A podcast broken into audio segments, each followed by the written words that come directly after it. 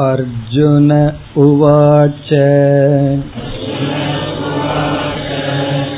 सन्न्यासस्य महाबाहो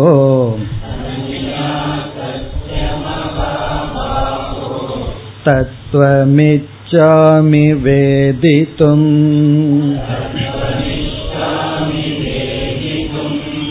त्यागस्य च कृषिकेश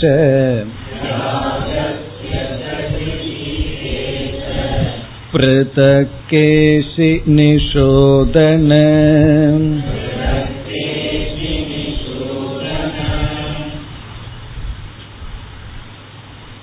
இந்த அத்தியாயத்தில் முதல் பனிரெண்டு ஸ்லோகங்கள் வரை சந்நியாசத்தை பற்றிய விளக்கம் வருகின்றது முதல் ஸ்லோகத்தில் அர்ஜுனன் சந்நியாசம் என்ற சொல்லிற்கும் தியாகம் என்ற சொல்லிற்கும் என்ன பொருள்?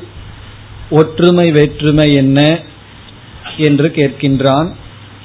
அதற்கு பகவான் பதிலை கூறுவதற்கு முன் இந்த விஷயத்தில் மற்றவர்களுடைய கருத்து என்ன என்று முதலில் கூறுகின்றார்.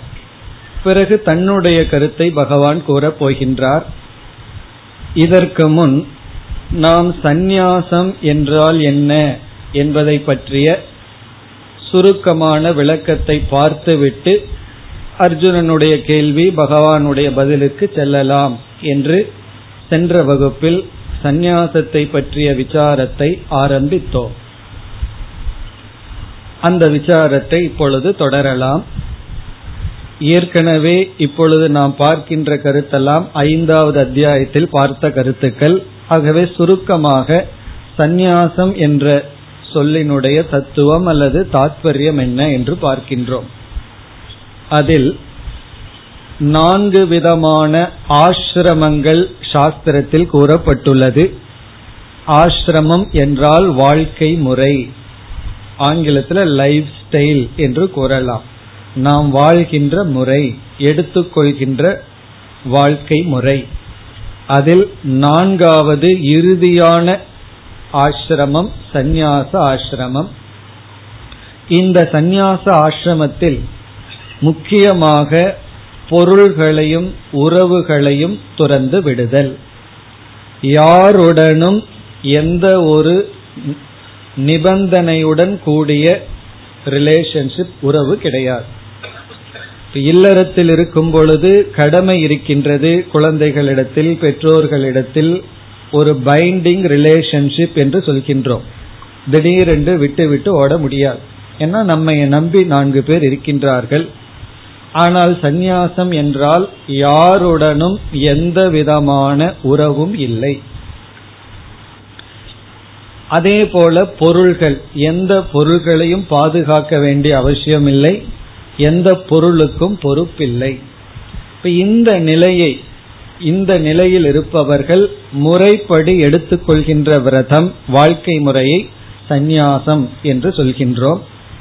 இதில் தனக்காக தன்னுடைய உணவுக்காகவும் கூட சந்நியாச ஆசிரமத்தில் இருப்பவர்கள் உழைக்க வேண்டிய அவசியம் இல்லை. மற்ற ஆசிரமத்தில் இருப்பவர்கள் அப்படி அல்ல. உழைக்காமல் உணவை உட்கொள்ளக்கூடாது. இருப்பிடம் பிறகு உணவு இவைகளுக்காக உழைக்க வேண்டும் முயற்சி செய்ய வேண்டும். ஆனால் சந்நியாச ஆசிரமத்தில் அப்படி அல்ல. அவர்கள் பிக்ஷை எடுத்து உணவை உட்கொள்ளலாம். சாஸ்திரம் அதற்கு அனுமதி கொடுக்கின்றது இப்ப சந்நியாச ஆசிரமத்தில் இருப்பவர்களுக்கு பிக்ஷை எடுக்க அனுமதி இருக்கின்றது காரணம் என்ன என்றால் அவர்களுக்காகவே அவர்கள் உழைக்க வேண்டிய அவசியம் இல்லை. இப்ப இந்த ஒரு நிலையுடன் விதிப்படி சாஸ்திரத்தில் சொன்னபடி எடுத்துக்கொள்கின்ற ஒரு வாழ்க்கை முறைதான் சந்நியாசம் என்று சொல்லப்படுகிறது. இதில் சந்நியாச தர்மம் என்று எடுத்துக்கொண்டால் இந்த சந்நியாச தர்மம் என்று பல புஸ்தகங்கள் இருக்கின்றது பல விதிமுறைகள் எல்லாம் இருக்கின்றது. இந்த தர்மத்தில் இருக்கின்ற சில முக்கிய அம்சங்கள் எந்த காலத்திலும் மாறுபடுவதில்லை. அந்த முக்கிய அம்சத்தை தான் நம்ம இப்பொழுது பார்த்தோம். ஆனால் அதை அனுஷ்டானம் செய்கின்ற விதம் காலத்துக்கு காலம் சில மாறுபாடுகள் இருக்கின்றது. உதாகரணமாக எதி தர்மம் என்ற இடத்தில் சன்னியாசிக்கு வந்து ஒரு ரூல் இருக்கு. அக்னியை பத்த வைக்க கூடாது அக்னியை ஏற்றக்கூடாது. அதனுடைய அர்த்தம் என்ன அப்படின்னா தான் சமைக்க கூடாதுன்னு அர்த்தம். பிக்ஷை எடுத்து தான் உட்கொள்ள வேண்டும். தனக்கென்று ஒரு இருப்பிடம் இருக்கக்கூடாது வீடு இருக்கக்கூடாது. இப்படி எல்லாம் இருந்தது ஒரு காலத்தில் ஆனால் காலப்போக்கில் அதில் சில மாற்றங்கள் இருக்கின்றது. எப்படி என்றால் இந்த விதி எந்த காலத்தில் இருந்ததோ அந்த காலத்தில் இனி ஒரு விதியும் இருந்தது. யாரு வேண்டுமானாலும் எந்த வீட்டுக்கு வேண்டுமானாலும் சென்று பிக்ஷை கொடுங்கள்னா அவர்கள் கொடுப்பார்கள் கொடுக்க வேண்டும். உணவுங்கிறது விற்பனை பொருளாக அப்பொழுது இல்லை. அதே போல வீட்டில் ஒவ்வொரு வீட்லயும் திண்ணை இருக்கும். அவர் யாத்திரை செல்பவர்கள் வந்து அந்த திண்ணையில படுத்து உறங்கலாம். இப்ப யாராவது வீட்டில் போய் திண்ணையில படுத்து என்ன ஆகும்? ஆகவே காலம் அப்படி இருந்தது. ராமகிருஷ்ண பரமஹம்சருடைய தந்தை கல்கட்டாவிலிருந்து ராமேஸ்வரம் வரை நடந்து வந்து சென்று தரிசனம் செய்து கொண்டு நடந்தே திரும்பி சென்றாராம். அதுக்கு எவ்வளவு ரூபா பணம் எடுத்துட்டு வந்தாருன்னு கேட்ட என்ன சொல்றது? ஒரு பைசா கிடையாது. காரணம் எந்த வீட்டுக்கு வேண்டுமானாலும் சென்று உணவை கேட்டால் உணவு கொடுப்பார்கள். இப்ப தண்ணியும் கூட கேட்க முடியாது. அப்படி காலம் இருந்தது. ஆகவே சந்நியாச தர்மமும் அவ்விதம் இருந்தது. அப்படி காலம் மாற மாற சில முறைகளெல்லாம் மாறும்.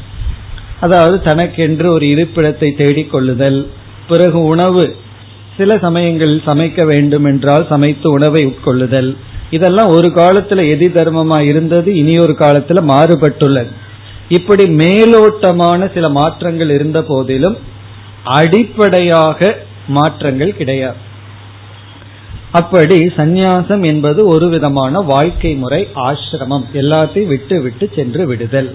யாரிடமும் எந்த பொறுப்பும் இல்லை.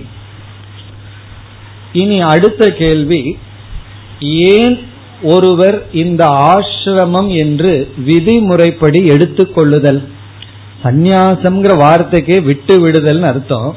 ஆனா நம்ம என்ன சொல்றோம் தெரியுமோ? சந்நியாசத்தை எடுத்துக்கொள்கின்றேன்னு சொல்றோம்.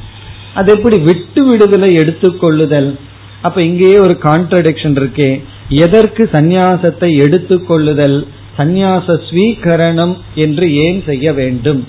என்பது நம்முடைய அடுத்த கேள்வி. அப்படி இல்லாமலேயே அந்த ஸ்பிரிட்டை மட்டும் ஃபாலோ பண்ணலாமே. அதாவது சந்நியாசம் ஆசிரமத்தில் இருக்கின்றேன்னு எடுத்துக்கொள்ளாமல் விதிமுறைப்படி எடுத்துக்கொள்ளாமல். விதிமுறைகள் எல்லாம் இருக்கு. சில ஹோமம் எல்லாம் செய்து தனக்கே பிண்டம் போட்டுக்கிறது. ஏன்னா அதற்கு பிறகு தனக்கு பிண்டம் போடுறதுக்கெல்லாம் யாரும் கிடையாது. உறவுகள் எல்லாம் கிடையாது. ஆகவே தானே இறந்து விட்டதாக ஆத்ம பிண்டம் எல்லாம் போட்டு ஒரு முறையுடன் உறவுகளிலிருந்து விடுதலை அடைதல் பொருள்களிலிருந்து விடுதலை அடைதல் ஒரு சுதந்திரத்தை அடைதல். இதெல்லாம் ஏன் செய்ய வேண்டும்? இப்படி எல்லாம் இல்லாமலேயே இருந்து கொள்ளலாமே. நமக்கு அந்த ஸ்பிரிட் தானே முக்கியம். எதற்கு ஃபார்ம் அந்த வெளி தோற்றமாக இவைகளை எல்லாம் ஏன் செய்ய வேண்டும்? ஏன் ஒரு ஆசிரமமாக புதிதாக ஒரு வாழ்க்கை முறையை எடுத்துக்கொள்கின்றேங்கிற அவேர்னஸ்ல ஏன் போக வேண்டும்? அப்படிங்கறத ஒரு கேள்வி. அதற்கு நாம் இப்பொழுது பதில் பார்க்கின்றோம். இப்ப வேதம் நமக்கு சில கடமைகளை எல்லாம் விதித்துள்ளது. அதாவது நித்திய கர்ம என்று சில கடமைகள் இருக்கின்றது. அதை செய்துதான் ஆக வேண்டும். அதில் நமக்கான உணவை நாம் சேகரித்துக் கொள்ளுதல் அது ஒரு கடமை. வீட்டில் இருந்தோம்னா பெற்றோருக்கு செய்ய வேண்டிய கடமை. ஒரு சமுதாயத்தில் இருக்கும்போது மற்றவர்களுக்கு செய்ய வேண்டிய கடமை. பிறகு காலையிலும் மாலையிலும் செய்ய வேண்டிய பூஜா முறைகள் யாகங்கள் அந்த காலத்துல அக்னிகோத்திரம் முதலிய கர்மங்கள். இப்ப இப்ப வந்து அப்படி இல்லாவிட்டாலும் சில பூஜைகள் பரம்பரையாக நம்ம வீட்டுல செய்து வந்துள்ள சில பூஜா விதங்கள். இப்படி எத்தனையோ கடமைகளை சாஸ்திரம் விதித்துள்ளது. ஒரு கால் அவர் கத்திரியனாக இருந்தால் நாட்டை காக்க வேண்டும் என்ற கடமை. வைசியனாக இருந்தால் வியாபாரத்தில் ஈடுபட வேண்டும் என்ற கடமை என்று வேதமே நம்மை பல கடமைகளுடன் கட்டி உள்ளது. அதாவது நம்ம கடன்பட்டுள்ளோம்னே சொல்லப்பட்டிருக்கு. உபனிஷத்துல வந்து நம்ம பிறக்கும் பொழுதே கடன்பட்டு பிறந்துள்ளோம்னு கூறியுள்ளது. அந்த ரிஷி யஜ்யம் என்றெல்லாம் அந்த கடனை அடைக்கிறதுக்கு தான் நம்ம வந்து சாஸ்திரம் படிக்க வேண்டும் கர்மயோகம் செய்ய வேண்டும் எல்லாம் சொல்லப்பட்டுள்ளது. இப்பொழுது வேதம் சொன்ன கடமைகளை நாம் செய்யவில்லை என்றால் வேதம் என்ன சொல்கின்றது? பாபம் ஏற்படும். காரணம் என்ன? நான் சொன்ன கடமைகளை செய்யாமல் நீ வாழ்ந்தால் அகரணே பிரத்யவாயகன் சொல்லப்படும். அகரணம்னா செய்யாமல் இருந்தால் பிரத்யவாயம் என்ற தோஷம் வரும். பாபம் ஏற்படும். ஏன்னா வேதம் விதித்துள்ளது? ஒருவருடைய வீட்டில் இருந்துட்டு நம்ம என்ன செய்யணுமோ அந்த கடமையை செய்யவில்லை என்றால் அந்த இடத்துல சங்கடம் கஷ்டம் ஏற்படும். ஒரு மாணவ பருவத்தில் ஒருவன் இருக்கான். அவன் ஸ்டூடெண்ட்டுங்கிற ஆசிரமத்தில் இருக்கின்றான். அந்த மாணவனா இருக்கும் பொழுது அவன் படிக்காமல் இருந்தால் ஏதாவது செஞ்சாத்தான பாவம் வரும். நான் ஒண்ணுமே செய்யலையே என்ன பாவம் வரும் அவன் கேட்க முடியாது. அகரணே அவனுடைய கடமையை செய்யவில்லை என்றால் தோஷம் தோஷம்னா வீட்டுல அமைதியின்மை ஏற்படும். அதே போல இல்லறத்தில் இருந்து கொண்டு பொருளை சம்பாதிக்கவில்லை என்றால் தேவையான பொருளை ஈட்டவில்லை குழந்தைகளுக்கு கொடுக்க வேண்டிய அறிவை கொடுக்கவில்லை படிக்கிறதுக்கான சூழ்நிலையை உருவாக்கவில்லை நான் ஒண்ணுமே செய்யல பேசாம இருக்கிறேன்னாவே தோஷம் ஏற்படும் அமைதியின்மை ஏற்படும். அப்படி ஒவ்வொரு ஆசிரமத்தில் இருந்து கொண்டு அதில் சில கடமைகளை செய்யவில்லை என்றால் பாபம் வருங்கிறது நமக்கு புரியவில்லை என்றால் பிராக்டிக்கலா பார்த்தோம்னா அந்த இடத்துல ஒரு டிஸ்டர்பன்ஸ் வரும். அமைதியின்மை ஏற்படும். இவர் எதுக்கு இங்க இருக்கார் அவரால் என்ன பிரயோஜனம் என்று அது ஒரு சுமையாகி விடுவோம். அப்போ நம்ம என்ன செய்ய வேண்டும் என்றால் எந்த வேதம் நமக்கு சில விதிமுறைகளை கொடுத்து கடமையிலும் கர்மத்திலும் ஆழ்த்தியதோ அதே வேதத்தின் துணை கொண்டு அனுமதியுடன் அந்த கடமையிலிருந்து விடுதலை அடைதல். அப்ப சந்நியாசம் என்றால் வேதமானது நமக்கு கடமைகளை விதித்துள்ளது. அதே வேதத்திடமிருந்து அனுமதியை பெற்றுக்கொள்வதுதான் சந்நியாச ஆசிரமத்தினுடைய பிரவேசம். இப்ப யாரு நமக்கு கடமையை சொன்னார்களோ அவர்களிடமே சென்று இந்த டியூட்டி எனக்கு வேண்டான்னு அவரிடமே கேட்டு அவர் அனுமதி கொடுத்து விட்டால் பிறகு பிரத்யவாயம்ங்கிற தோஷம் வராது பாப்பம் வராது. இப்போ ஒருவர் வந்து நமக்கு ஒரு கடமை இடுகிறார். தந்தை வந்து ஒரு டியூட்டியை செய்யணும் நமக்கு சொல்கின்றார். ஏதோ காரணத்துல அதை செய்ய நமக்கு விருப்பமில்லை. பிறகு அவரிடம் சென்று நம்ம விண்ணப்பத்தை கொடுக்கின்றோம். எனக்கு இதை செய்ய விருப்பம் இல்லை சரின்னு அவர் அந்த காரணத்தை கேட்டு சரி பரவாயில்ல நான் வேற யாராவது செய்து கொள்கிறேன்னு விட்டு விடுகிறார். அப்ப என்னன்னா ஒரு பிரச்சனை இல்லை. இப்ப யாரு நமக்கு ஒரு டியூட்டியை விதித்தார்களோ அவர்களிடமே சென்று கடமையிலிருந்து விடுதலை வாங்கி கொள்ளுதல். அதே போல வேதம் நமக்கு கடமைகளை கர்மங்களை விதித்துள்ளது. நீ கடனாளியுடன் பிறந்துள்ளாய் நீ உயிர் வாழ வேண்டும் என்றாலே உனக்கு சில கடமைகள் இருக்கின்றது. அந்த கடமையிலிருந்து நான் விடுதலை தருகின்றேன்னு சொல்லி வேதத்திடமிருந்து விடுதலை வாங்கி கொள்ளுதல். அப்படி போய் நம்ம தந்தையிடம் போய் எனக்கு இந்த கடமை வேண்டான்னு கேட்கும் பொழுது தந்தை கேட்பார். அதுக்கு நம்ம வேலிடு ரீசன் சொல்லி ஆகணும். அதையெல்லாம் பார்த்து ஆலோசனை பண்ணி சரின்னு விடுவார். அதே போல சந்நியாசம்னு போய் வேதத்துக்கிட்ட கேட்கும் பொழுது வேதமும் பார்க்கும். இவன் எதுக்காக வந்து கேட்கறான் இந்த மாதிரி? கடன் ஒரு ஐம்பதாயிரம் ரூபாய் வாங்கிட்டு வந்து கேட்கறானா? அதெல்லாம் பார்த்து வேதத்துல வந்து அங்கீகாரம் பெற்று பிறகு வந்து வேதமானது நமக்கு சந்நியாசத்தை கொடுக்கின்றது வேதம் கொடுக்குதுன்னா வேதம்ங்கிறது யாரு கொடுக்கறதுக்குன்னு ஒரு கேள்வி வரும். சந்நியாசத்தை கொடுக்கிறவர் நம்முடைய குரு. குருவானவர் வேதத்தை உணர்ந்தவர். அவரிடம் போய் கேட்டு அவர் ஆலோசனை செய்து இவன் தகுதியான்னு பார்த்து கொடுப்பார். அப்போ அவர் கொடுக்கிறதுங்கிறது வேதம் கொடுப்பது போல. ஒரு சரியான குரு ஒருவர் சிஷியனுக்கு சந்நியாசம் கொடுக்கிறாருன்னு சொன்னா அவர் வந்து வேதத்துக்கு அத்தாரிட்டி வேதத்துல என்ன சொல்லியிருக்கோ அதை உணர்ந்து அதன்படி அவர் வந்து ஏற்றுக்கொள்வார் அல்லது வேண்டான்னு சொல்லுவார். ஒரு சிஷ்யன் குரு கிட்ட போய் சன்னியாசம் கொடுனா உடனே கொடுத்துட மாட்டார். குருவுக்கு வந்து அப்பா ஒரு ஆள் கிடைச்சதேன்னு சொல்லி கொடுக்க மாட்டார். கொடுக்கவும் கூடாது.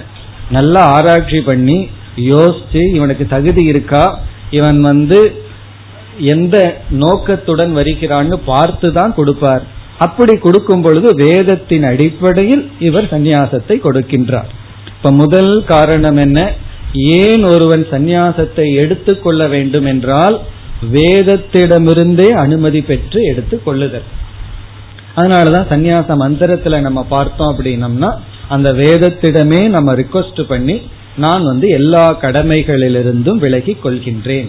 அதற்கு பிறகு என்னன்னா நமக்கு பூஜை பண்ணணுங்கிற கடமை இல்ல சந்தியாவந்தனம் பண்ணணுங்கிற கடமை கிடையாது. எந்த கடமையும் கிடையாது. நாம் ஒருவரை பாதுகாக்கணுங்கிற கடமை இல்லை. நம்மையே ஒருத்தர் பாதுகாக்கணுங்கிற பொறுப்பும் மற்றவர்களுக்கு இல்லை. முழு சுதந்திரம். கூண்டில் இருக்கிற பறவையை திறந்து விட்டது போல முழு சுதந்திரத்தை அடைகின்றோம். இப்ப அதுதான் சந்நியாச ஆசிரமத்தை எடுத்துக்கொள்ள வேண்டிய அவசியம். இது வந்து சாஸ்திர திருஷ்டியா பார்த்தா. நம்ம பிராக்டிக்கல் அனுபவ ரீதியா பார்க்கின்றோம்னு வைத்துக் கொள்வோமே. இப்ப அனுபவ ரீதியா பார்த்தாலும் சந்நியாச ஆசிரமத்தை எடுத்துக்கொள்வதில் பலன் இருக்கின்றது. என்னவென்றால் இப்போ ஒருவர் வந்து வீட்டில் இருக்கின்றார். அவர் வந்து என்ன செய்கின்றார்? இனிமேல் வந்து உழைச்சது போதும் தேவையான பழம் இருக்கு. எதுக்கு நம்ம இனி ஆபீஸ் போயிட்டுன்னு சொல்லி என்ன செய்கின்றார்? ஆபீஸ்லயோ அல்லது பிசினஸையோ வைண்ட் அப் பண்ணிடுறார். நான் வந்து இனி சந்நியாசத்தை போல வாழ்ந்து கொள்கின்றேன்னு சொல்லி மனதிற்குள் எண்ணிக்கொண்டு சந்நியாசம்ங்கிற ஆசிரமத்துக்குள் போகாமல் ஆனால் தன்னுடைய பொறுப்புகளை எல்லாம் விட்டு விட்டார்னு வைத்துக் கொள்வோமே. இந்த உலகம் அவர் எப்படி பார்க்கும் தெரியுமோ? அவர் எதுக்கு பிரயோஜனம் இல்லாம இங்க இருக்காருன்னு பார்க்கும். அது மட்டுமல்ல உனக்கு இப்பதான் நேரம் இருக்கே ஆபீஸ் போறது இல்லையா பிசினஸ் போறது இல்லையா என் குழந்தைய பார்த்துக்கோ அந்த வேலைக்கு வா இந்த வேலைக்கு வான்னு கூப்பிட்டு நீங்க ஆபீஸ் போகும்போது எவ்வளவு டைம் உங்களுக்கு கிடைச்சதோ அதை விட பிஸி ஆகி விடுவீர்கள். ஒரு கால் அதை நாம் மறுத்தால் அதுவே மனதில் ஒரு குற்ற உணர்வு நமக்கு வந்து விடும். மற்றவர்களும் பழி சுமத்துவார்கள். இது பிராக்டிக்கலா நடக்கிற உதாரணம். நீங்க வந்து எல்லா டியூட்டியும் ரினவுன்ஸ் பண்ணிட்டு பேசாம வீட்டுல இருந்து பாருங்க. வீட்டுல இருக்க முடியாது. உறவினர்கள் எல்லாம் வந்து ஒரு ஆள் சும்மா இருக்கேன்னு சொல்லி என்னென்ன வேலை உங்ககிட்ட வாங்க முடியுமோ அந்த வேலையெல்லாம் உங்களிடம் பெற்றுக் கொள்வார்கள். அதை நீங்கள் மறுத்தால் குற்ற உணர்வு நமக்கு வரும். அதே போல முறைப்படி எடுக்காமல் இருந்தாலும் வேதம் சொல்லியிருக்கிறபடி வாழ முடியலையேன்னு குற்ற உணர்வு வரும். அது வர்றதில்லைங்கிறதுனால அதை நான் சொல்லல. ஐயோ வேதம் சொல்லியிருக்கு. வேதம் சொல்றபடி நம்ம வாழ முடியலையேன்னு குற்ற உணர்வு வரணும்னா அந்த வேதத்தின் மீது நமக்கு அவ்வளவு ஒரு ஸ்ரத்த இருக்கணும். வைதிகப்படி வாழ்ந்து வருபவர்களுக்கு அந்த குற்ற உணர்வு வந்து விடும் இப்ப பூஜை செய்து கொண்டிருக்கார் ஒருவர் பல மணி நேரம். அதை விட்ட உடனே குற்ற உணர்வு வரணும். அப்படி வரக்கூடாதுன்னா முறைப்படி சந்நியாசம் எடுத்துக்கொண்டால் வராது. அப்படி இந்த கில்ட் ஃபீலிங்ல இருந்து ரிலீவ் ஆகிறதுக்கும் சமுதாயமும் நம்மை வந்து இவரிடம் நாம் அணுகக்கூடாது என்று சமுதாயத்திலிருந்து நமக்கு ஒரு ப்ரொடெக்ஷன் தேவைப்படுது. நம்ம பக்கத்துல யாரும் வரக்கூடாது. ஏன்னா அவர் சன்னியாசம் எடுத்துட்டார். அவரிடம் வந்து சாதாரண வேலை வாங்கக்கூடாதுன்னு சமுதாயமும் நம்மையே சன்னியாசம் பண்ணணும்னா நம்ம மட்டும் சமுதாயத்தை சன்னியாசம் பண்ண போதாது. மக்களும் நம்மைய சன்னியாசம் பண்ண வேண்டும்னா முறைப்படி ஆசிரமத்தை எடுத்து கொள்ளுதல். அதாவது இப்ப நம்ம பார்க்கிற கருத்து ஏன் ஆசிரமம்ங்கிற ஒரு சந்நியாசத்தை எடுத்துக்கொள்றோம் அதனுடைய ஸ்பிரிட்டோட மனதுக்குள்ள மட்டும் வச்சிட்டு இருந்தா போதாதா அப்படின்னு நம்ம கேட்கின்றோம். ஆனா நம்ம வந்து சாஸ்திர ரீதியாகவும் அனுபவ ரீதியாகவும் பார்த்தால் சந்நியாசம் என்ற ஒரு ஆசிரமத்தை எடுத்துக்கொள்வது மிக மிக அவசியமாகின்றது. அப்பொழுதுதான் உலகமும் நம்மிடம் இருந்து விலகி நிற்கும். நம்முடைய மனதிற்குள்ளும் எந்த குற்ற உணர்வும் வராது. இல்லைன்னு சொன்னா நமக்கே ஒரு குற்ற உணர்வு ஏற்பட்டுவிடும். நான் வந்து மற்றவர்கள் உதவியை நாடி வரும் பொழுது அவர்களுக்கு செய்யாமல் இருக்கின்றேனாங்கிற குற்ற உணர்வெல்லாம் வரும். அல்லது வேதம் சொன்ன கடமைகளை எல்லாம் நான் விட்டு விடுகின்றேன்னு குற்ற உணர்வு வரும். இப்ப நம்ம முதல் பார்த்த கருத்து வந்து சந்நியாசம்னா என்னன்னு பார்த்தோம். அதாவது சந்நியாசம்ங்கிறது உடைமைகளையும் உறவுகளையும் துரத்தல். குறிப்பா யாருக்கும் நம்ம வந்து ஒரு பாதுகாப்பை கொடுக்க கூடாது. சந்நியாச ஆசிரமத்துல நம்மையும் நாம் பாதுகாத்து கொள்ளக்கூடாது. நம்மைய சார்ந்து ஒருத்தர் இருக்கக்கூடாது. நாமும் யாரையும் சார்ந்து இருக்கக்கூடாது. ஆனா வந்து மாணவனா இருக்கிற பருவத்திலையும் இல்லறத்தில் இருக்கும் பொழுதும் சார்ந்திருப்பது தான் தர்மம். ஒருவரை ஒருவர் சார்ந்திருக்கின்றோம். அதனாலேயும் பக்குவம் அடைகின்றோம். ஆனா சந்நியாசம்னு வரும் பொழுது நாமும் யாரையும் சார்ந்திருப்பதில்லை யாரும் நம்மை சார்ந்தும் இருப்பதில்லை. இந்த ரெண்டுல ஒன்று பண்ணா அது உண்மையான சன்னியாசத்தினுடைய ஸ்பிரிட் போயாச்சு இப்ப என்ன சார்ந்து நாலு பேர் இருக்கின்றார்கள் ஒரு சூழ்நிலையை உருவாக்கி விட்டால் இந்த சந்நியாசத்தினுடைய முக்கிய தர்மத்தை என்னால் பின்பற்ற முடியாது. என்ன என்ன அவர் சார்ந்து இருந்து விட்டால் அவர்களுக்கு தேவையான பணம் தேவைப்படும். அந்த பணத்தை எப்படி சம்பாதிக்கலாம் என்ற புத்தி ஆகிவிடும். அப்ப சந்நியாசத்தினுடைய ஸ்பிரிட் போயிடும் அதே போல பொருள்கள். இப்ப அந்த காலத்துல சன்னியாசிகள் தன்னுடைய பெயர்ல பொருள்களை வைத்துக் கொள்ளவில்லை. இந்த காலத்துல ட்ரஸ்ட்ங்கிற ஃபார்ம்லயோ பெயர்லயோ இருந்தாலும் தவறு கிடையாது. அதுல பற்றின்மை இருக்க வேண்டும். ஏன்னா சிலதெல்லாம் பிராக்டிக்கலா மேலோட்டமாக பின்பற்ற முடியாது. அது வந்து சமுதாயத்தினுடைய சில மாற்றங்களினால். ஆனா மனதிற்குள்ள இந்த ஸ்பிரிட் இருக்க வேண்டும். இனி இரண்டாவதாக நாம் பார்த்த கருத்து ஏன் அப்படி ஆசிரமத்தை எடுத்துக்கொள்ள வேண்டும்? இனி அடுத்த கருத்து. அதுதான் முக்கியம். சரி இந்த சந்நியாசத்தை வந்து முறைப்படி எடுத்துக்கொள்ளணும்னு பார்த்தோம். இனி அடுத்த கருத்து அப்படி சந்நியாசம் எடுத்துக்கிறதுனுடைய லட்சியம் என்ன? எதற்காக சந்நியாசம் எடுத்துக்கொள்ளுதல் இதுக்கு முன்னாடி பார்த்தது எப்படி எடுத்துக்கொள்ளுதல்னு பார்த்தோம். சும்மா மனதுக்குள்ள மட்டும் சந்நியாசம் இருந்தா போதாது. முறைப்படி சாஸ்திரத்தில் சொன்னபடி குருவிடம் எடுத்துக்கொள்ளுதல் இனி அடுத்த கல்வி வாட் ஃபார் எதற்காக நாம் சந்நியாசம் எடுத்துக்கொள்ள வேண்டும்? அல்லது சந்நியாசம் எடுத்துக்கொள்ள வேண்டிய அவசியம் என்ன? என்றால் பிராக்டிக்கலா அதுக்கு பதில் சொல்லணும்னா டு ஏர்ன் டைம் காலம் நமக்கு தேவை. நமக்கு டைம் தேவைப்படுது அதற்காக சந்நியாசம். ரொம்ப பேர் நினைச்சிட்டு இருக்காங்க. சன்னியாசின்னு சொன்னா வேலை வெட்டி இல்லாம பொழுதுபோக்கிட்டு இருப்பவர்கள்னு சொல்லி. ஆனா காலம் தேவைப்படுகிறது. ஏதோ ஒன்று செய்யறதுக்கு காலம் தேவைப்படுகிறது. சந்நியாசம் எடுத்துக்காம இருக்கும் பொழுது காலம் கிடைக்கவில்லை. டைம் இல்லாம இருக்கு. ஆகவே காலத்தை நம்ம காலம் தேவைப்படுவதனால் சந்நியாசத்தை எடுத்துக் கொள்கின்றோம். இப்ப இதுல இருந்து யாரு சந்நியாசம் எடுத்துக்கணும்னா யாருக்கு ஏதோ பண்றதுக்கு ஃபுல் டைம் தேவைப்படுதோ அவங்க தான் எடுத்துக்கொள்ள வேண்டும். அப்ப காலம் தேவைப்படுகின்றது அதனால் சந்நியாசம் எடுத்துக்கொள்க அதான் சந்நியாசம் எடுத்துக்கொள்ள வேண்டிய நோக்கம். இனி அடுத்த கேள்வி எதுக்கு டைம் தேவை? யாருகிட்ட என்ன கேட்டாலும் என்ன சொல்கிறார்கள்? டைம் இல்லைங்கிற வார்த்தை ரொம்ப சர்வசாதாரணமா வரும். இந்த வார்த்தையை நான் பல முறை கேட்டு கேட்டு சலிச்சே போச்சு. ஏன் கீத கிளாஸுக்கு வர்றது இல்லைன்னா என்ன சொல்லுவார்கள்? டைம் இல்லை ரொம்ப பிஸியா இருக்கு எத்தனையோ கடமைகள் அதெல்லாம் விட்டுட்டு எப்படி வர்றது? உங்களுக்கு வேற வேலை இல்லை டீச் பண்ணிட்டு இருக்கீங்க. எங்களுக்கு அப்படி இல்லையே எத்தனையோ வேலைகள் எல்லாம் இருக்கு. அப்படி டைம் இல்லை காலம் இல்லை. அதுதானே எல்லாருடைய பதிலும். ஏதாவது ஒரு நல்ல காரியம் ஏன் பண்ணலைன்னா டைம் இல்லை. அப்படிங்கறதுதான் எல்லோருடைய பதிலும். அனுபவ ரீதியா அப்படி இருக்கு. உண்மையிலேயே சில சமயங்கள்ல நமக்குன்னு சில கடமைகள் இருக்கு. அதை விட்டுட்டு வர முடியாதுதான். டைம் இல்லைங்கிற வார்த்தையில உண்மையும் இருக்கின்றது. அந்த காலம் போதவில்லை என்ற சூழ்நிலையில் இவர் ஏதோ ஒன்று பண்றதுக்கு காலம் அதிகம் தேவைப்படுகிறது. அந்த காலத்தை எடுத்துக்கொள்வதற்காகத்தான் சந்நியாசத்தை எடுத்துக்கொள்கின்றோம். இப்ப சந்நியாச ஸ்வீகரணம் இஸ் ஈக்குவல் டு கால ஸ்வீகரணம். அதான் பிராக்டிக்கலா காலத்தை நம்ம எடுத்துக்கிறோம். டைம் நமக்கு தேவைப்படுகிறது. இனி அடுத்த கேள்வி. எதற்கு டைம் தேவைப்படுகிறது? அந்த டைமை வச்சுட்டு என்ன பண்ண போறோம்?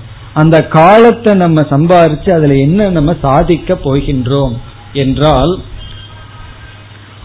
முதல் லட்சியம் அந்த டைமை யூஸ் பண்றதனுடைய முதல் லட்சியம் வந்து சித்த சுத்திகி மன தூய்மை அல்லது மனதை பண்படுத்துதல். என்ன நம்ம எத்தனையோ விதத்தை பண்படுத்திட்டு இருக்கோம்.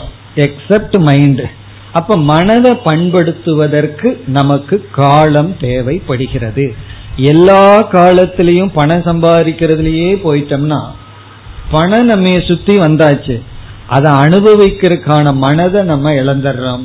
அதை அனுபவிக்கிறதுக்கான உடல் ஆரோக்கியத்தை நம்ம இழந்து விடுகின்றோம். அப்ப என்ன ஆகுதுன்னா பொருள் இருக்கு அதை அனுபவிக்கிறதுக்கு ஆள் இல்லாம போய் விட்டான் ஆகவே காலம் என்பது நமக்கு நம்மை தூய்மைப்படுத்த தேவைப்படுகிறது. இதனுடைய பொருள் என்ன என்றால் இப்போ ஒருவர் வந்து இந்த உலகத்துல வாழ்ந்து கொண்டு இருக்கின்றார். இந்த உலகம் விதவிதமான போகங்களை எல்லாம் இன்பங்களை எல்லாம் தந்து கொண்டு இருக்கின்றது. இவருடைய மன வளர்ச்சி மன பக்குவத்தில் என்ன தெரிகின்றது? அந்த பொருள்களிலிருந்து வருகின்ற போகத்தினுடைய சுவை இவருக்குள் குறைந்து கொண்டே வருகின்றது. இப்ப நம்ம ஒருவர் கற்பனை பண்றோம்.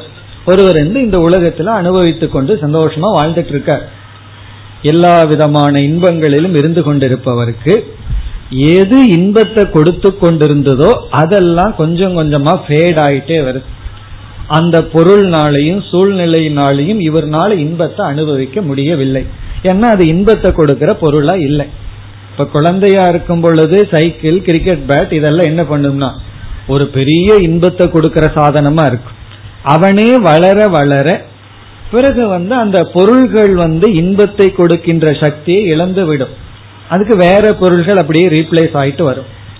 அதே போல இந்த உலகத்துல வாழ்ந்து வந்து கொண்டு இருப்ப ஒருவனுக்கு இந்த உலகத்தில் இருக்கின்ற போகங்கள் எல்லாம் இன்பத்தை கொடுக்கின்ற சக்தியை இழந்து வருகிறது. இந்த மனதை இவர் அடையும் பொழுதுதான் இந்த மனதை உடையவர்களிடம் நாம் சொல்கின்றோம் இவருக்கு வைராகியம் வந்து கொண்டு இருக்கின்றது. அதுக்கு பேர் தான் வைராகியம்னு சொல்றது. வைராகியம்னா வெறுப்பல்ல. இந்த உலகம் கொடுக்கின்ற போகத்தில் விருப்பமின்மை மனதில் கொஞ்சம் கொஞ்சமா தோன்றி விட்டது ஆனா இந்த வைராகியம்ங்கிறது திடீர்னு ஹண்ட்ரட் பர்சன்ட் வந்துடாது கொஞ்சம் கொஞ்சமா இவருக்கு வருகின்றது. பிறகு இவர் உணர்கின்றார். என்ன உணர்கின்றார்னா ஒரு பொருளை நம்ம அனுபவித்து கொண்டு போகியா இருக்கிறத விட அந்த பொருள் மீது வைராகியத்தை அடையும் பொழுது அதிக மன நிறைவு சந்தோஷம் வருதுங்கிறது இவருக்கு அப்பப்ப காட்டப்படுகிறது. அந்த அறிவு வருகின்றது. ஆனாலும் இந்த வைராகியத்தை வளர்க்க வேண்டியது இருக்கின்றது. பிறகு சில உண்மைகளும் புரிகின்றது. நிலையாமைங்கிற உண்மையும் புரிகின்றது. அதை நம்ம விவேகம்னு சொல்றோம். அப்படி கொஞ்சம் கொஞ்சமா ஸ்பார்க் ஆகுது. என்னதான் நம்ம சம்பாதிச்சு வச்சாலும் கடைசி காலத்துல இவைகளெல்லாம் நமக்கு துணை புரிய போவதில்லை என்று நாம அடைகின்ற பொருள்களெல்லாம் நிலையற்றதுங்கிற நிலையாமையும் வாழ்க்கையில நம்முடைய லட்சியம் வந்து அடைய வேண்டியது வந்து நிலையான ஒன்றையும் என்ற ஒரு அறிவு அப்படியே மெதுவாக தோன்றுகிறது.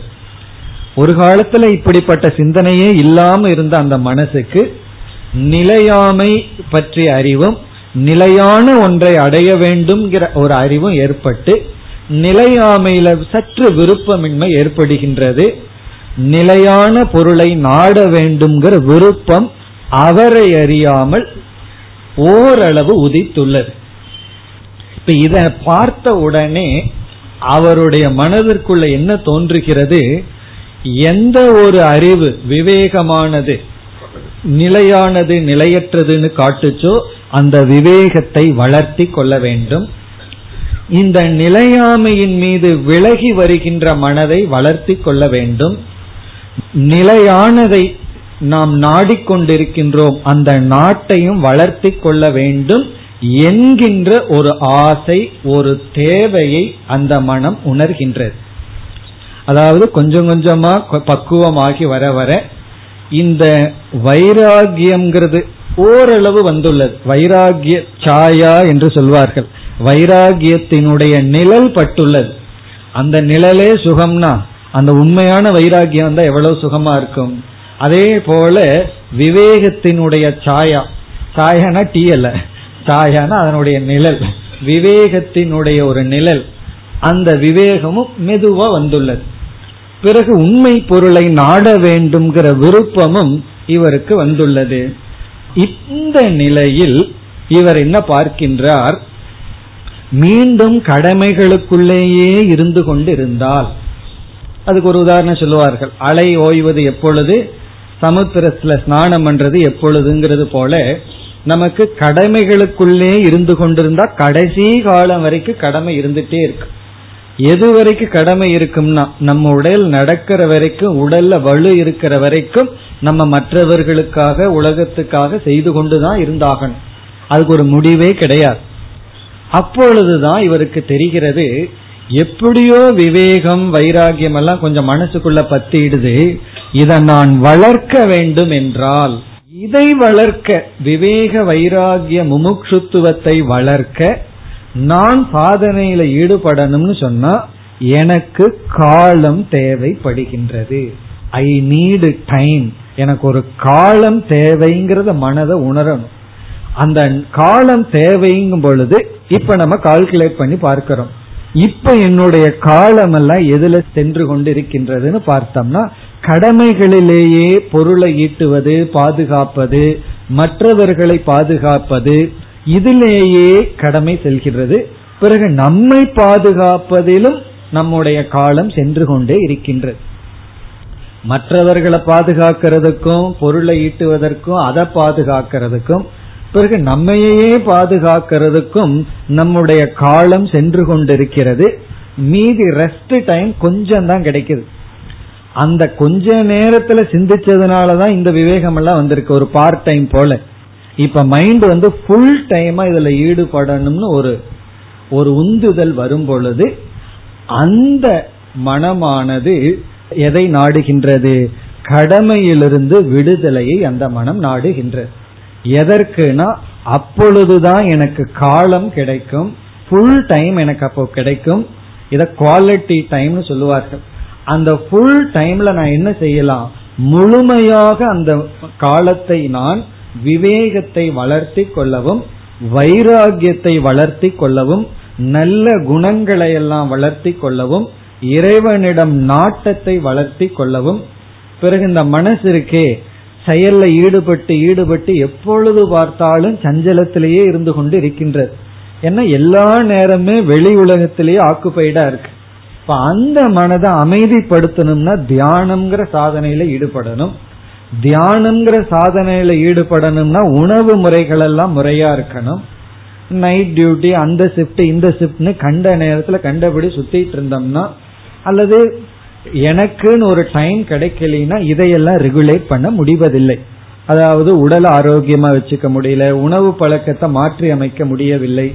ஏன்னா உணவு பழக்கம் சூழ்நிலையை பொறுத்து அமைக்கிறது. இப்ப நானே ஒரு சூழ்நிலையை உருவாக்கி உணவுலையும் சரி தியானத்திலையும் சரி அப்புறம் சாஸ்திரம் படிக்கிறது இதுல எல்லாம் முழுமையாக ஈடுபட வேண்டும் என்ற தேவை வரும் பொழுது நம்ம கடமையிலிருந்து விலகி கொண்டால்தான் இது முடியுங்கிற சூழ்நிலை வரும்பொழுது ஒருவன் சந்நியாசத்தை எடுத்துக் கொள்கின்றான். எடுத்துக்கொள்ள வேண்டும். அப்பொழுது என்ன கிடைக்கும்னா நமக்கு முழுமையான டைம் கிடைக்கும். அதனால சன்னியாசிய பார்த்து அவருக்கு வேலையே இல்லை. அவர் ஃபுல் டைம் இருக்கு சும்மா இருப்பார்னு நினைக்கவே கூடாது. டைம் கிடைக்காததுனால தான் சந்நியாசத்தை எடுத்துக் கொள்கின்றோம். காலத்தினுடைய தேவையினாலதான் சந்நியாசம் எடுத்துக்கொள்ளப்படுகின்றது. பிறகு அவர் என்ன பண்ணுவார்னா தன்னுடைய சித்தத்தை சுத்தி செய்வதற்கான கர்மத்தில் முழுமையாக ஈடுபடுவார். இதுதான் முதல் விதமான சந்நியாசம். சந்நியாசத்துல நம்ம ரெண்டு சந்நியாசம் சொல்ல போறோம். முதல் விதமான சந்நியாசம் என்னன்னு சொன்னா நம்மை தூய்மைப்படுத்திக் கொள்வதற்காக ஏற்கனவே ஓரளவுக்கு தூய்மை வந்துடுது. அந்த தூய்மையை வளர்த்தி கொள்வதற்காக. இந்த சந்நியாசத்தை சாஸ்திரத்துல விவிதிஷா சந்நியாசம் என்று அழைக்கின்றோம். விவிதிஷா சந்நியாசம். விவிதிஷா சந்நியாசம்னு சொன்னா ஞானத்தை அடைய தகுதியை அடைய ஏற்றுக்கொள்கின்ற சந்நியாசம். இப்ப இந்த சந்நியாசத்தை எடுத்துக்கொள்பவர் ஞானி அல்ல. ஆத்ம ஞானத்தை எல்லாம் அடைஞ்சவர் கிடையாது. ஆனா இந்த சந்நியாசத்தை எடுத்துக்கொள்ள குவாலிபிகேஷன் என்னன்னா கொஞ்சமாவது வைராகியம் வந்திருக்கணும் பிறகு விவேகம் கொஞ்சம் வந்திருக்கணும் முமுட்சுத்துவம் கொஞ்சம் இருக்கணும். இது ஃபுல்லா கிடையாது. முழுமையா இதுவும் கிடையாது. அதே சமயம் இந்த மூணு ஜீரோவும் கிடையாது. இப்ப மார்க் போட்டோம் அப்படின்னா வைராகியத்துல ஒரு நாற்பது பர்சன்டாவது வந்திருக்கணும். பாஸ் மார்க்காவது வாங்கி இருக்கணும் வைராகியம் தொண்ணூறு பர்சன்ட் வர வேண்டிய அவசியம் இல்லை ஃபார்ட்டி பர்சன்ட் எல்லாம் பாஸ் மார்க் வாங்கியிருக்கணும் இந்த மூணு. விவேக வைராகிய முமுட்சுத்துவம் வந்து எவ்வளவு ஹண்ட்ரட் மார்க்குக்கு அட்லீஸ்ட் ஒரு ஃபார்ட்டியாவது வந்திருக்கணும். அவர்கள்தான் வளர்த்தி கொள்ள என்ன செய்வார்கள்னா சந்நியாசத்தை எடுத்து கொள்வார்கள்.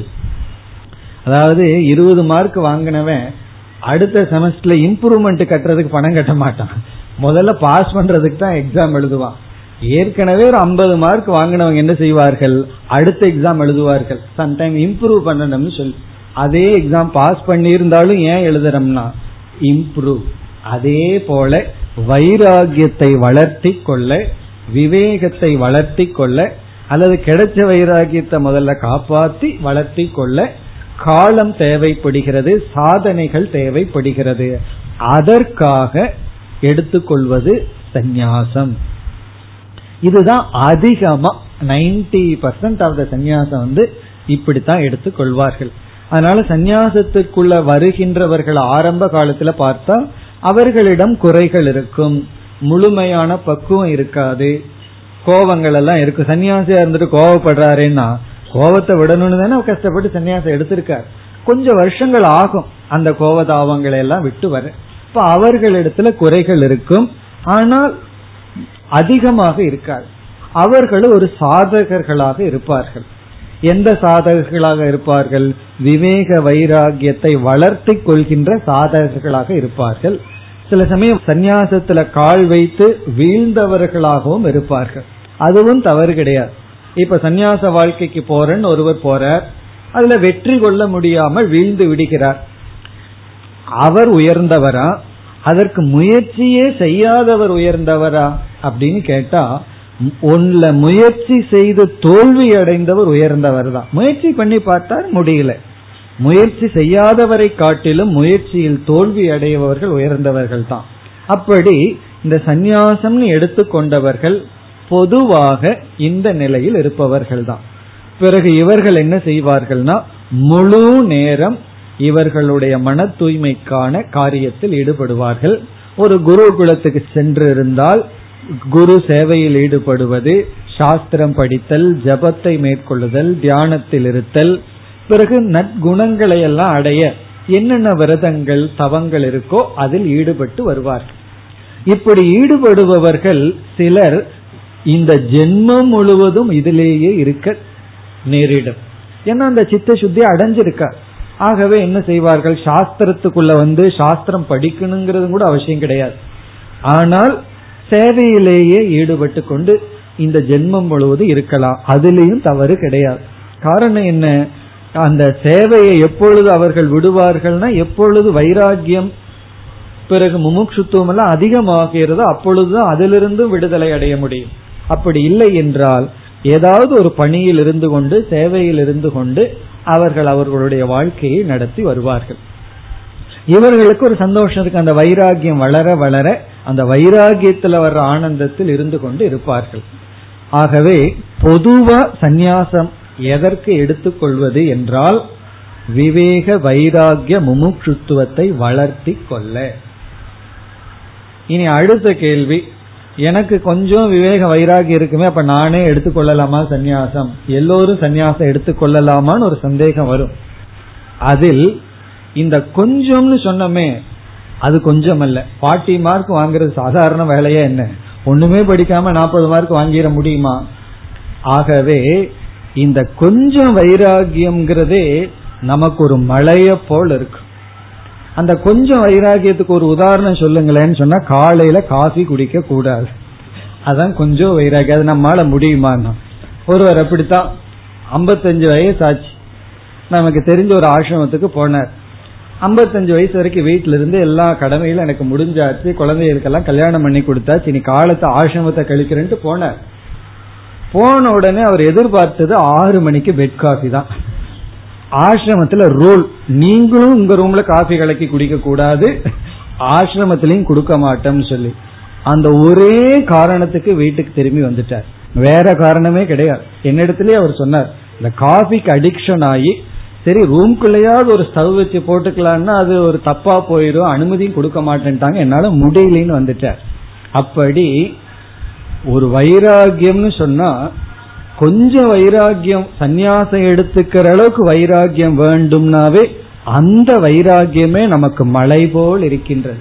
சாதாரண விஷயம் அல்ல அந்த வைராகியத்தை அடையிறதுக்கு தான் பிரம்மச்சரிய ஆசிரமம் கிரகஸ்தாசிரமம் வானப்பிரஸ்தாசிரமம் நம்முடைய கடமைகளைய கர்மயோகத்தை பண்ணிட்டு இருக்கிறது அப்ப ஸ்டேஜ் எப்படின்னு பார்த்தோம்னா நமக்கு வைராகியம் விவேகம் சந்நியாசத்துக்குள்ள போய் மெயின்டைன் ஆகிற வரைக்கும் வளர்ந்திருக்கான்னு பார்த்தா அதை வளர்த்தி கொள்வதற்கு தான் இல்லறம். இப்ப இல்லறம்ங்கிறது எதற்குன்னு சொன்னா சந்நியாசத்துக்குள்ள நுழைகின்ற அளவுக்கு நம்முடைய மனதை பக்குவப்படுத்த. அப்படி அது இந்த ஜென்மத்துல நடக்கலைன்னா பரவாயில்ல. எத்தனை ஜென்மம் ஆனாலும் பரவாயில்ல. அப்படி இருக்கலாம். இப்ப எத்தனையோ பேரு இல்லறத்திலேயே இருந்துட்டு இறந்து விடுகிறார்கள் தவறு கிடையாது. ஏன்னா சந்நியாசத்துக்குள்ள வந்தும் முதல் ஸ்டெப்லயே இருந்து இறந்து போவர்கள் எத்தனையோ பேர். அதே போல இல்லறத்தில் இருந்து கொண்டே சந்நியாசத்துக்குள்ள போக முடியலினாலும் பரவாயில்ல. ஆனால் நம்ம அது இருந்து கொண்டு தர்மப்படி வாழ்ந்தால் அந்த விவேக வைராகியம் கொஞ்சம் கொஞ்சமா நமக்கு வளர்ந்து கொண்டே வரும். ஒரு ஸ்டேஜ் வரும் பொழுது நம்ம அடுத்த ஆசிரமத்திற்கு செல்கின்றோம். இப்ப இதுதான் சந்நியாசத்தினுடைய முதல் லட்சணம். எதற்காக சந்நியாசம் எடுத்துக்கிறோம்? எப்ப எடுக்க முடியும்னு நம்ம பதில் பார்த்தோம்.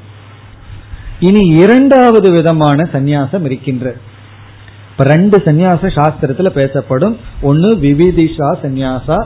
இந்த விவிதிஷா சந்நியாசம்னு அஜானி எடுத்துக்கொள்வது. அந்த அஜானியாக இருப்பவன் விவேக வைராகியத்தை ஓரளவுக்கு அடைஞ்சு வளர்த்தி கொள்ள எடுத்துக்கொள்வது. அந்த சந்நியாசத்தை பற்றி தான் பகவான் பன்னெண்டாவது ஸ்லோகம் வரைக்கும் பேச போற இப்ப எந்த சந்நியாசத்தை பற்றி பகவான் விசாரம் பண்ண போறார்னா இப்ப நம்ம பார்த்த சந்நியாசத்தை பற்றி தான் டிஸ்கஷனே நடக்க போகின்றது. ஆகவே மேலும் இந்த சந்நியாசத்தை பற்றிய விளக்கத்தை நம்ம ஸ்லோகத்துக்குள்ள பார்க்கலாம். இப்பொழுது இதோட நிறுத்தி கொள்வோம். இதை பற்றி மற்றும் சில விளக்கங்கள் தேவைப்படும். அதெல்லாம் நம்ம ஸ்லோகத்துக்குள்ள பார்க்க போகின்றோம். இனி இரண்டாவது சந்நியாசம் அதை பற்றிய விசாரம் இங்கு இல்லை. ஆனால் அது என்ன என்றால் இப்பொழுது ஒருவரை நம்ம கற்பனை பண்ணுவோம். அவருக்கு வந்து இல்லறத்திலேயோ அல்லது பிரம்மச்சரிய ஆசிரமத்திலேயோ இருந்து கொண்டு இருக்கிறார். அப்படி இருந்து கொண்டு இருக்கும் பொழுது அவருக்கு விவேக வைராகியம் எல்லாம் ஓரளவுக்கு கிடைத்து விட்டது. அதாவது விவேக வைராகியம் நல்ல அமௌண்ட்லயே அவருக்கு கிடைச்சிருது. ஆனா பிராரப்த கர்மத்தினால அவர் சந்நியாசம் செல்லவில்லை அல்லது சந்நியாசத்துக்கு செல்லாமலேயே விவேக வைராகியத்தை அவர் அடைந்து விட்டார். போன ஜென்மத்தினுடைய புண்ணியத்தினாலேயோ அல்லது இந்த ஜென்மத்தில் நடந்த தர்மத்தினாலேயோ ஒருவன் வந்து விவேக வைராகியத்தை சந்நியாச ஆசிரமத்துக்குள்ள போய் பலகாலம் தவம் பண்ணி எந்த அளவுக்கு வளர்த்தி கொள்ளணுமோ அதை ஒருவர் இல்லறத்தில் இருக்கும் பொழுதே அடைந்து விட்டார் அந்த பக்குவ மனதிற்கு வந்து விட்டது. அப்பொழுது என்ன ஆகும்னா அவர் இல்லறத்தில் இருந்து கொண்டே சந்நியாசாசிரமத்துக்கு போகாமலேயே அவர் வேதாந்த விசாரத்தில் ஈடுபடுகின்றார். அதாவது சாஸ்திர படனத்தில் ஈடுபடுகின்றார். அதான் ஞான யோகம்னு சொல்றது. ஞான யோகத்துல ஈடுபட்டு சிரவண மனநம்ங்கிற சாதனையில ஈடுபட்டு ஞானத்தை அடைகின்றார். ஞானத்தை அடைகின்றார்னா உபனிஷத் என்ன அறிவை புகட்டுதோ அந்த அறிவை அடைந்து விட்டார். ஆனா உண்மையிலேயே இந்த அறிவை அடையணும்னா விவேக வைராகியம் எல்லாம் வளர்ந்து பிறகு ஞான யோகத்துல ஈடுபட்டா தான் வரணும். விவேக வைராகியத்துக்காகவே சந்நியாசம் தேவைப்பட்டிருக்கு பலருக்கு அல்லது நார்மலா. ஆனால் இவருக்கு வந்து சந்நியாசம் இல்லாமலேயே விவேக வைராகியம் எல்லாம் வந்து விட்டது. இவரிடம் ஓரளவுக்கு கிடைத்து விட்டது. அதன் பலனால ஞானத்தையும் அடைந்து விட்டார். எங்குனா இல்லறத்தில் இருக்கும் பொழுதே அவர் ஞானியாகி விட்டார். ஆத்ம ஞானத்தை அடைந்து விட்டார். உண்மை வந்து புரிஞ்சிடுது. விவேகம் வந்து ரொம்ப தெளிவாயிடுது. வைராகியமும் ஒருவருக்கு நன்கு இருக்கின்றது. அப்படி சிலரை நம்ம பார்க்கலாம். இல்லறத்தில் இருந்து கொண்டே ரொம்ப டிசிப்ளின்டு லைஃபோடு இருப்பவர்கள் எத்தனையோ பேர்த்த நம்ம பார்க்கலாம். அவர்கள் வந்து சந்நியாசத்துக்கு போகணுங்கிற அவசியம் இல்லை. இல்லறத்திலேயே தன்னுடைய கடமைகளை செய்து கொண்டு எல்லா விதத்திலையும் ஒரு பர்ஃபெக்ட் மேனா இருப்பவர்கள் இருக்கிறார்கள். அப்படி அவர் இருக்கார். ஞானமும் அவருக்கு வந்து விட்டது. அதான் முக்கியம். வெறும் விவேக வைராகியத்தோடு இல்லாம சாஸ்திர விசாரத்தை மேற்கொண்டு அறிவையும் அடைந்து விட்டார். அதற்கு பிறகு அவர் என்ன பார்க்கிறார்? ஞானம் தனக்கு வந்துடுது. ஆனா இந்த பழைய சம்ஸ்காரங்கள்னால வாசனைகள்னால இந்த ஞானத்துல இருக்க முடியாத நிலையை அவர் உணர்கின்றார். ஞானம் கிடைச்சிடுது ஆனா ஞானத்துல நிற்க முடியவில்லை. அறிவு கிடைக்காம இருக்கிறது ஒரு ஸ்டேஜ் அறிவு கிடைச்சிடுது ஆனா சூழ்நிலை வந்தா அந்த அறிவு போயிடுது. எந்த நேரத்துல அறிவு இருக்கணுமோ அந்த நேரத்துல மட்டும் இருக்கிறது இல்ல மீதி நேரத்துல வந்துடுது. அதாவது வீட்டுக்கு பையன் லேட்டா வர்றான். அவன் லேட்டா வர்றது நேரம் ஆக ஆக இங்க டென்ஷன் அதிகமாயிட்டு இருக்கு மனசுக்குள்ள நினைச்சுக்கிறோம். அவன் இன்னைக்கு வரட்டும் ஏன்னு கேட்க கூடாதுன்னு நினைச்சுக்கோ. அது நம்மளுடைய வைராக்கியம். அவன் ஏன் லேட்டா வந்தா ஏன் லேட்டா வரன்னு கேட்க மாட்டான் பாருன்னு உட்கார்ந்துட்டு இருப்போம். எது வரைக்கும் அவன் வராத வரைக்கும்? அவன் ஸ்டெப் எடுத்து வச்ச உடனே ஃபர்ஸ்ட் கொஸ்டின் என்னன்னா ஏன் லேட்டா வந்தேன்னு நம்ம கதையை ஆரம்பிச்சார் காரணம் என்னன்னா எந்த நேரத்துல எதை செய்யக்கூடாதோ அந்த நேரத்துல தான் நம்ம அதை செய்கின்றோம். இதுல இருந்து என்ன ஆகுதுன்னா அந்த விவேகம் நமக்கு தங்க மாட்டேங்குது. காரணம் என்னன்னா பழைய சம்ஸ்காரங்கள்னால் அப்போ வந்து நிதித்தியாசனம் தியானம்ங்கிற ஒரு சாதனை தேவைப்படுகிறது. தனிமைங்கிற சாதனை தேவைப்படுகிறது. இந்த உறவுகளுக்குள்ளேயே எப்பொழுதுமே இருந்தா அந்த பிசிக்கலா இருக்கிறதே நமக்கு அந்த பற்றின்மையை கொடுக்காது. கொஞ்சம் நம்ம விலகி இருக்க வேண்டிய தேவைப்படுகிறது அப்பொழுது இவர் என்ன செய்கின்றார்? எல்லா கடமையும் முடிச்சுட்டு அறிவை அடைந்ததற்கு பிறகும் இவர் விவேக வைராகியத்துக்காக சந்நியாசம் தேவைப்படல. ஏன்னா அது ஏற்கனவே தன்னிடம் இருக்கு. ஞானத்தை அடைகிறதுக்கு விசாரம் பண்றதுக்கு இவருக்கு சன்னியாசம் வேண்டாம். ஞானத்தை அடைஞ்சிட்டார். பிறகு எதற்கு இவருக்கு காலம் தேவைப்படுகிறது? அந்த ஞானத்தில் இருந்து பழக ஞானத்தை ஞான நிஷ்டையாக்க இவருக்கு காலம் தேவைப்படுகின்றது. அவர் எடுத்துக்கொள்கின்ற சந்நியாசத்தை வித்வத் சந்நியாசம் என்று அழைக்கின்றோம். அது வந்து இரண்டாவது சந்நியாசம் வித்வத் சந்நியாசம். வித்வத் சந்நியாசம்னா ஞானி எடுத்துக்கொள்கின்ற சந்நியாசம். ஞானத்துக்கு பிறகு எடுத்துக்கொள்கின்ற சந்நியாசம். அதற்கு உதாரணமா சொல்றது வந்து யாக்கியவல்யரை சொல்வோம். யாக்கியவல்யர் ஏற்கனவே இல்லறத்தில் இருக்கும் போதே ஞானத்தை அடைஞ்சிட்டார். பிறகு வந்து அவர் இல்லறத்திலிருந்து வெளியேறுகின்றேன்னு சொல்றார். அப்பொழுதே அவர் உபதேசம் பண்றார். வெளியேறுகின்றேன்னு சொல்லும் பொழுது அந்த நேரத்தில் அவர் உபதேசம் பண்ணிட்டு வெளியேறுகின்றார். அவர் எதுக்கு சன்னியாசம் எடுத்துக்கிறார்னா ஞான நிஷ்டைக்காக. அப்படி ரெண்டு பர்பஸுக்கு சந்நியாசம் எடுத்து கொள்ளலாம். ஒன்று நம்மை பண்படுத்த அல்லது ஞானத்தை அடைய. சுருக்கமா சொன்னா ஞானத்தை அடையிறதுக்காக எடுத்துக்கொள்கின்ற சந்நியாசம் விவிதிஷா சந்நியாசம். விவிதிஷான வேதிதும் இச்சா. அறிந்து கொள்ள வேண்டும் என்ற ஆசையினால் எடுத்துக்கொள்கின்ற சந்நியாசம். அறிந்து கொள்ள வேண்டும் ஆசை கொஞ்சம் வந்திருக்கு அந்த ஆசையை வளர்க்கணும். அறிந்து கொள்ளணும்னா வைராகியத்தை அதிகப்படுத்தணும் ஆகவே சந்நியாசம். விவேகத்தை மீண்டும் நம்ம வந்து அதிகப்படுத்தணும் ஆகவே சந்நியாசம். இரண்டாவது வித்வத் சந்நியாசம்னா ஞான நிஷ்டைக்காக எடுத்துக்கொள்கின்ற சந்நியாசம். இப்படி சந்நியாச வாழ்க்கையை யார் எடுத்துக்கொள்ள வேண்டும் யார் எடுக்கிறார்கள் என்றால் இந்த ரெண்டு விதமானவர்கள் எடுத்துக்கொள்வார்கள். ஞான நிஷ்டைக்காக எடுத்துக்கொள்பவர்கள் ஞானத்துக்காக எடுத்துக்கொள்பவர்கள். இந்த ஞானத்துக்காக எடுத்துக்கொள்பவர்கள் சாதகர்கள் தான் அவர்களிடம் வந்து நம்ம ஒரு முழுமையான ஒரு பக்குவத்தை எதிர்பார்க்க முடியாது. பக்குவம் காலப்போக்கில் அவர் அடைவார். ஞான நிஷ்டைக்காக எடுத்துக்கொண்டவரிடம் சந்நியாச நாள்லயே அவருக்கு பக்குவத்தை பார்க்கலாம். அந்த என்னைக்கு சந்நியாசம் எடுத்தாரோ அந்த நாள்லயே அவரிடம் நல்ல பக்குவம் இருக்கும். ஆனால் விபரீத பாவனைகள் கொஞ்சம் கொஞ்சம் இருக்கும். அதிலிருந்து நிவர்த்தி அடைய அவர் சந்நியாசம் எடுத்துக் கொள்வார். இப்படி இந்த சந்நியாச ஆசிரமத்தை சாஸ்திரம் எதற்காக கொடுத்தது என்றால் இந்த ரெண்டு பர்பஸுக்காகத்தான் சந்நியாசம்ங்கிற ஆசிரமம் விதிக்கப்பட்டுள்ள பிரம்மச்சரிய ஆசிரமம் எதற்காகன்னா நம்ம என்ன சொல்லுவோம்? இவன் படிக்க வேண்டும். இப்ப சின்ன வயசுலேயே பிரம்மச்சரிய ஆசிரமம் இல்லைன்னா என்ன பண்ண ஆரம்பிச்சிடுவான்? தீப்பெட்டி தொழில் பண்ண ஆரம்பிச்சிடுவான். குழந்தைகள் எல்லாம் போகுது அல்லவா?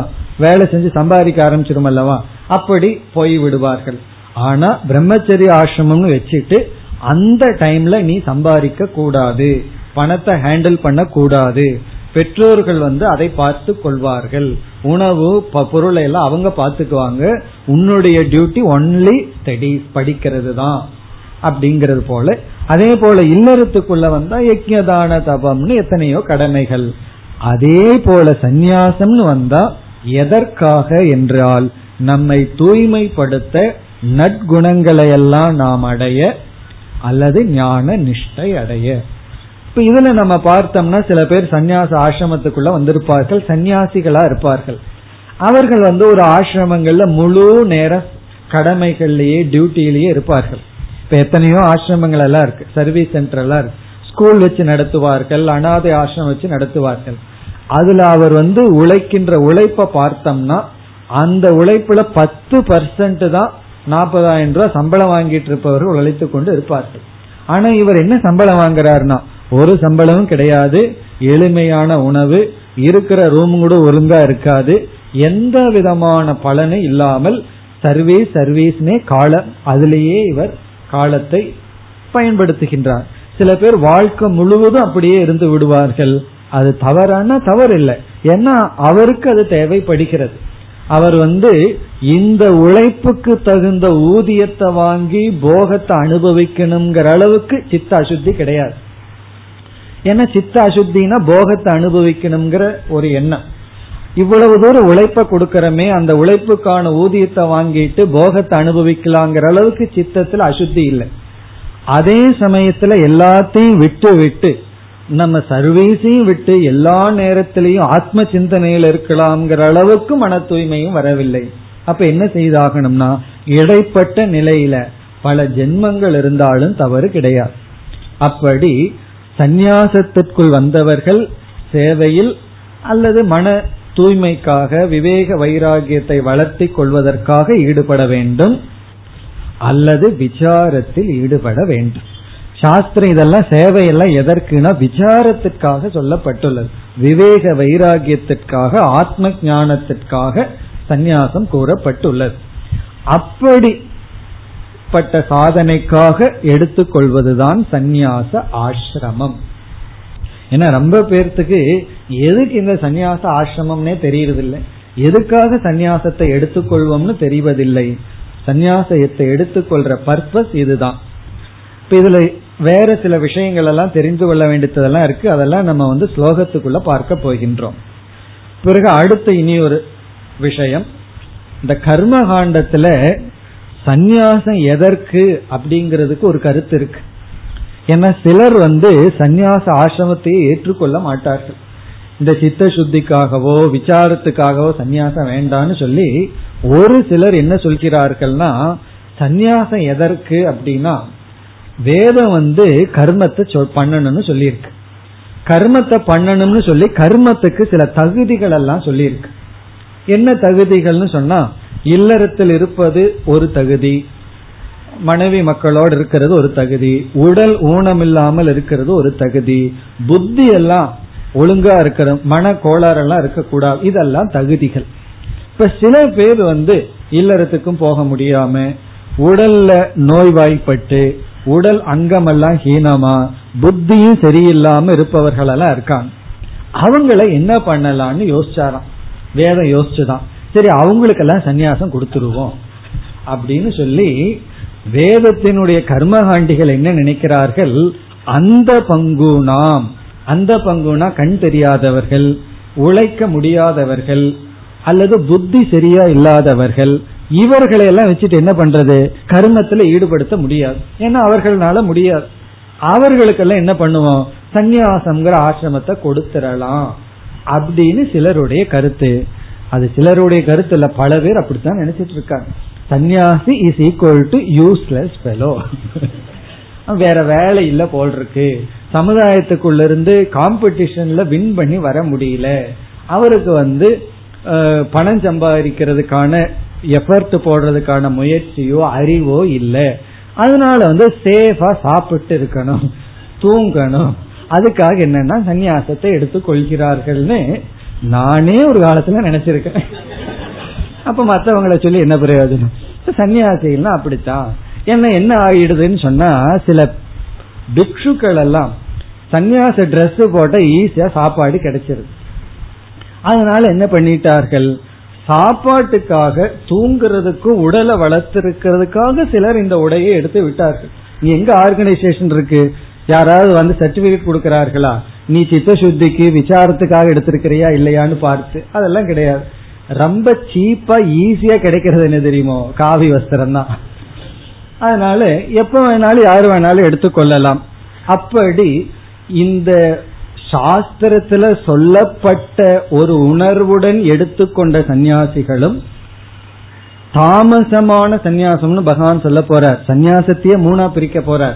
சாத்விகமான சந்நியாசம் சாத்விகமான மனதில் எடுத்துக்கொண்ட சந்நியாசிகள் ராஜசமான சந்நியாசிகள் தாமசமான சந்நியாசிகள்னு பிரிக்க போறார். அப்படி தாமசமான சந்நியாசிகளும் அதாவது உடல் வளர்க்க அல்லது சோம்பலுக்காக உழைப்பதற்கு பயந்து கொண்டு எடுத்துக்கொண்ட சந்நியாசிகள் கலந்து விட்ட காரணத்தினால் நமக்கு அதனுடைய மேன்மை தெரிவதில்லை. அதனால மக்களை குறை சொல்லியும் தவறு கிடையாது. ஒரு கம்பெனி வந்து ஒரு நல்ல ப்ராடக்ட பண்ணுச்சுன்னா உடனே இனி ஒரு கம்பெனி உருவாயிரும். எதற்கு? அதே போல ஒரு டூப்ளிகேட் உருவாக்குறதுக்கு. அது எல்லா விதத்திலும் இருக்கு. ஏன்னா சாத்விகம் தாமசம் ராஜசம்ங்கிறது எல்லா லெவல்லும் இருக்கு. அப்படி சமுதாயத்துக்குள்ள ஏன் குழப்பம் இருக்குன்னு சொன்னா சில தாமசமானவர்களும் சந்நியாச ஆசிரமத்தில் இருப்பதனால் சாத்விகமான நிலையில் இருக்கின்ற சந்நியாசத்தினுடைய பெருமை தெரிவதில்லை. அதனாலதான் அந்த ஒரு உயர்ந்த ஆசிரமம் சில சமயங்கள்ல இழிவான சொல்லுக்கு வந்து விடுகிறது. இந்த சாஸ்திரத்துக்குள்ள வந்தவங்க எல்லாம் சந்நியாசத்தினுடைய பெருமையை உணர்ந்தவர்கள் அதை யாராவது இழிவுபடுத்தும் பொழுது மன வேதனை வரும். அது வேண்டாங்கிறதுக்காக நான் கூறுகின்றேன். ஒரு சிறிய பையன் அவன் தேர்டு ஸ்டாண்டர்ட் படிக்கிறான். ஃபர்ஸ்ட் ஸ்டாண்டர்ட்ல இருந்து எங்கிட்ட வந்துட்டு போயிட்டு இருக்கான் நான் சாக்லேட் கொடுப்பேன் வருவேன் போவேன். ஒரு நாள் வந்து எங்கிட்ட சொல்றான் அவனுடைய ஃப்ரெண்டு யாரோ ஒரு சாமியை இழிவா பேசிட்டானா அது அவனுடைய மனது ஹர்ட் ஆகி எங்கிட்ட வந்து சொல்றான். சாமி அவன் சாமியை பத்தி மோசமா பேசுறான் அது எவ்வளவு தப்புன்னு சொல்லி. இப்ப அவனுக்கு ஏன் அந்த உணர்வு வந்ததுன்னா ஆரம்பத்திலிருந்தே பழகி இருக்கிறதுனால ஒரு வேல்யூ அவனுக்கு கிடைச்சிருக்கு. இல்லைன்னு சொன்னா அப்படி சந்திக்காதவனுக்கு அந்த வேல்யூ நமக்கு கிடைச்சிருக்காது. ஆகவே சந்நியாச ஆசிரமம்ங்கிறது உயர்ந்த ஆசிரமம் உயர்ந்த சாதனைக்காக உருவாக்கப்பட்ட ஆசிரமம். அதில் இருக்கின்ற குறைகள் வந்து நம்மை பாதிக்க கூடாது ஏன்னா குறை இருக்குன்னு பகவானே சொல்ல போகின்றார். அதுலயும் தாமசமான சந்நியாசம் இருக்கின்றதுன்னு சொல்ல போகின்றார். ஆகவே இனி வருகின்ற பகுதியில் இந்த சந்நியாசத்தை பற்றி அர்ஜுனனுடைய கேள்விக்கு பகவான் பதில் சொல்ல போறார். இதுல தியாகம்னு ஒரு வார்த்தை வருது. இந்த இரண்டுக்குள்ள என்ன? ஒற்றுமை வேற்றுமை. அதை பார்க்க போகின்றோம். இனி அடுத்த வகுப்பில் நாம் ஸ்லோகத்திற்குள் செல்லலாம். ॐ पूर्णमधपूर्णमिधं पूर्णात्पूर्णमुदच्छते पूर्णस्य पूर्णमादाय पूर्णमेवावशिष्यते ॐ शान्ति शान्ति शान्तिः